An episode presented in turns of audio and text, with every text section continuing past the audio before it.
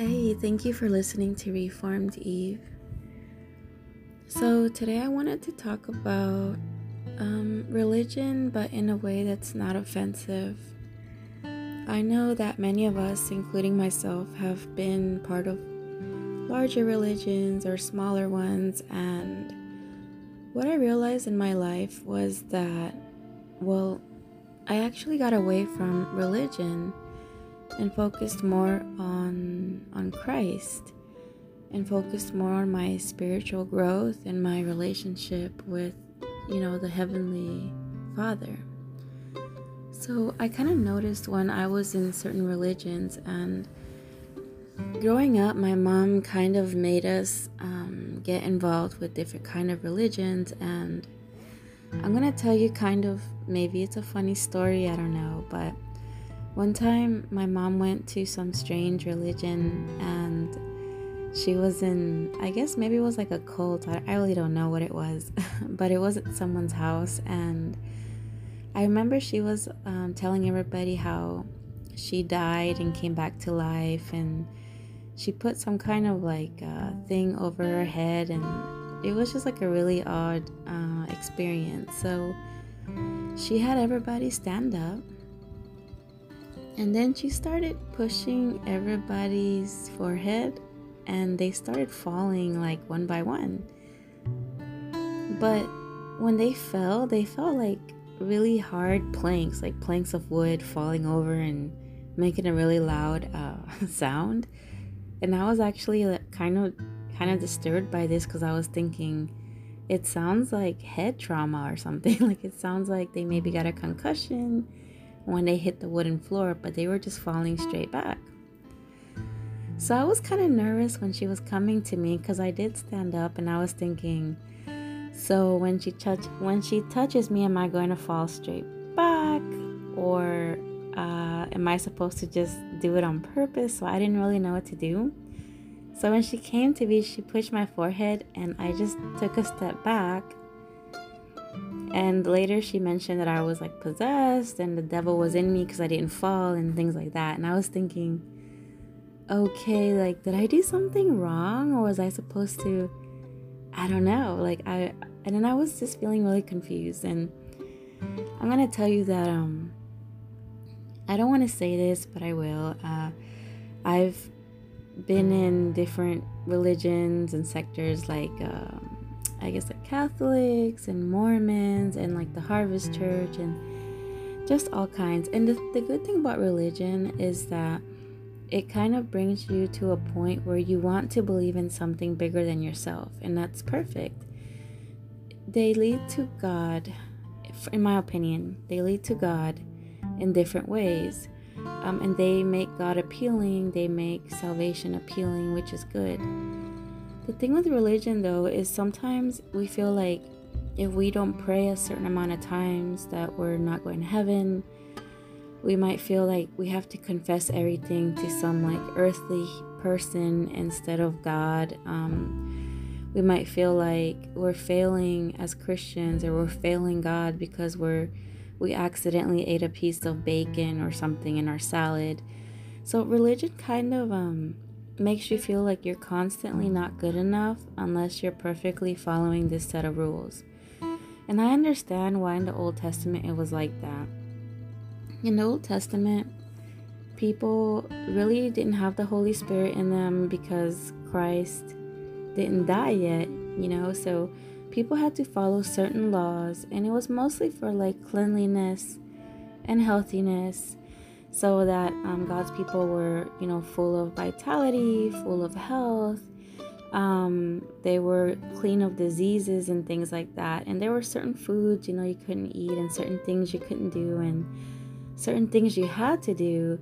Um, you had to sacrifice animals. And now that Jesus has been sacrificed, now that he died and lived again, we don't have to do the whole sacrificing animal things anymore. But when you read things in context and you kind of see like what's applicable to this day and things like that, um, that's kind of like where religion comes in because kind of religion tells you this is what we're following, this is what we're doing, and this is why. this is how we understood the Bible. So, pretty much, religion is kind of like different interpretations of the Bible in a group of people that want to come together and kind of believe that. And there's, of course, all kinds of religions and everything. So, religion is good because it centers us on God and it brings us to a place where we feel comfortable. However, I wanted to talk about the difference between religion and a relationship with um, Christ. In some religions, um, people they do things like ask for forgiveness before doing a sin, or like I mentioned earlier, they have to be really embarrassed by telling somebody everything that they did. Um, you know, instead of telling it to God and things like that. So I wanted to kind of share some verses in the Bible regarding religion. James 1 26 to 27 says, If anyone thinks he is religious and does not control his tongue, but deceives his heart, this person's religion is worthless. Religion that is pure and undefiled before God the Father is this to visit orphans and widows in their affliction, and to keep oneself unstained from the world. So James 1:26 to 27 is saying it's if you're religious and everything but you're not living being Christ-like and doing good things for those who are like poor or in the minority then I mean it says in the Bible that religion is worthless. So um, Colossians 2 8 says, See to it that no one takes you captive by philosophy and empty deceit according to human tradition, according to the elemental spirits of the world, and not according to Christ. So this makes you think are you, you know, worshiping the elemental spirits of the world? Or are you following Christ and trying to be Christ like? Are you held captive by your philosophies? Are you held captive by your rules, by human tradition? Think about why you're following the things you do. What is your motivation behind it? And what does Christ think about it? Was this something that Christ wants you to do today? You know, that's something to think about. Micah 6 8 says, He has told you what is good. And what does the Lord require of you but to do justice and to love kindness and to walk humbly with God. So, whether you're in a religion or not, just what Christ wants us to do is to show kindness to others, be full of justice, and to walk humbly. John 14 6 reminds us that Jesus said, I am the way, the truth, and the life. No one comes to the Father except through me.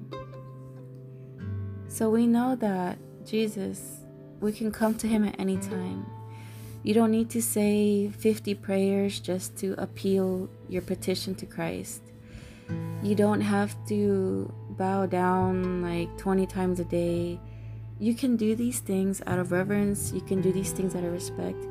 But I don't want you to feel so bound that you feel worthless, that you feel like you failed, that you feel you're not good enough. I don't feel that God is counting how many times you do these repetitive things. God is looking at your heart. He's looking at what you're doing. He's looking at what you're saying.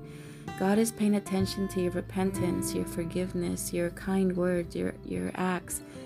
He's paying attention to the kind of person that you're becoming, to the ways you're becoming Christ like, through the ways that you're living the Spirit, the Word, and sharing Jesus with others. It's scary, it's risky, it's it's everything that's outside of what's comfortable for you. Um, it, it really is. And you have you ever noticed that any change that has happened to you in your life, anything that was life changing was something that completely happened outside of your comfort zone.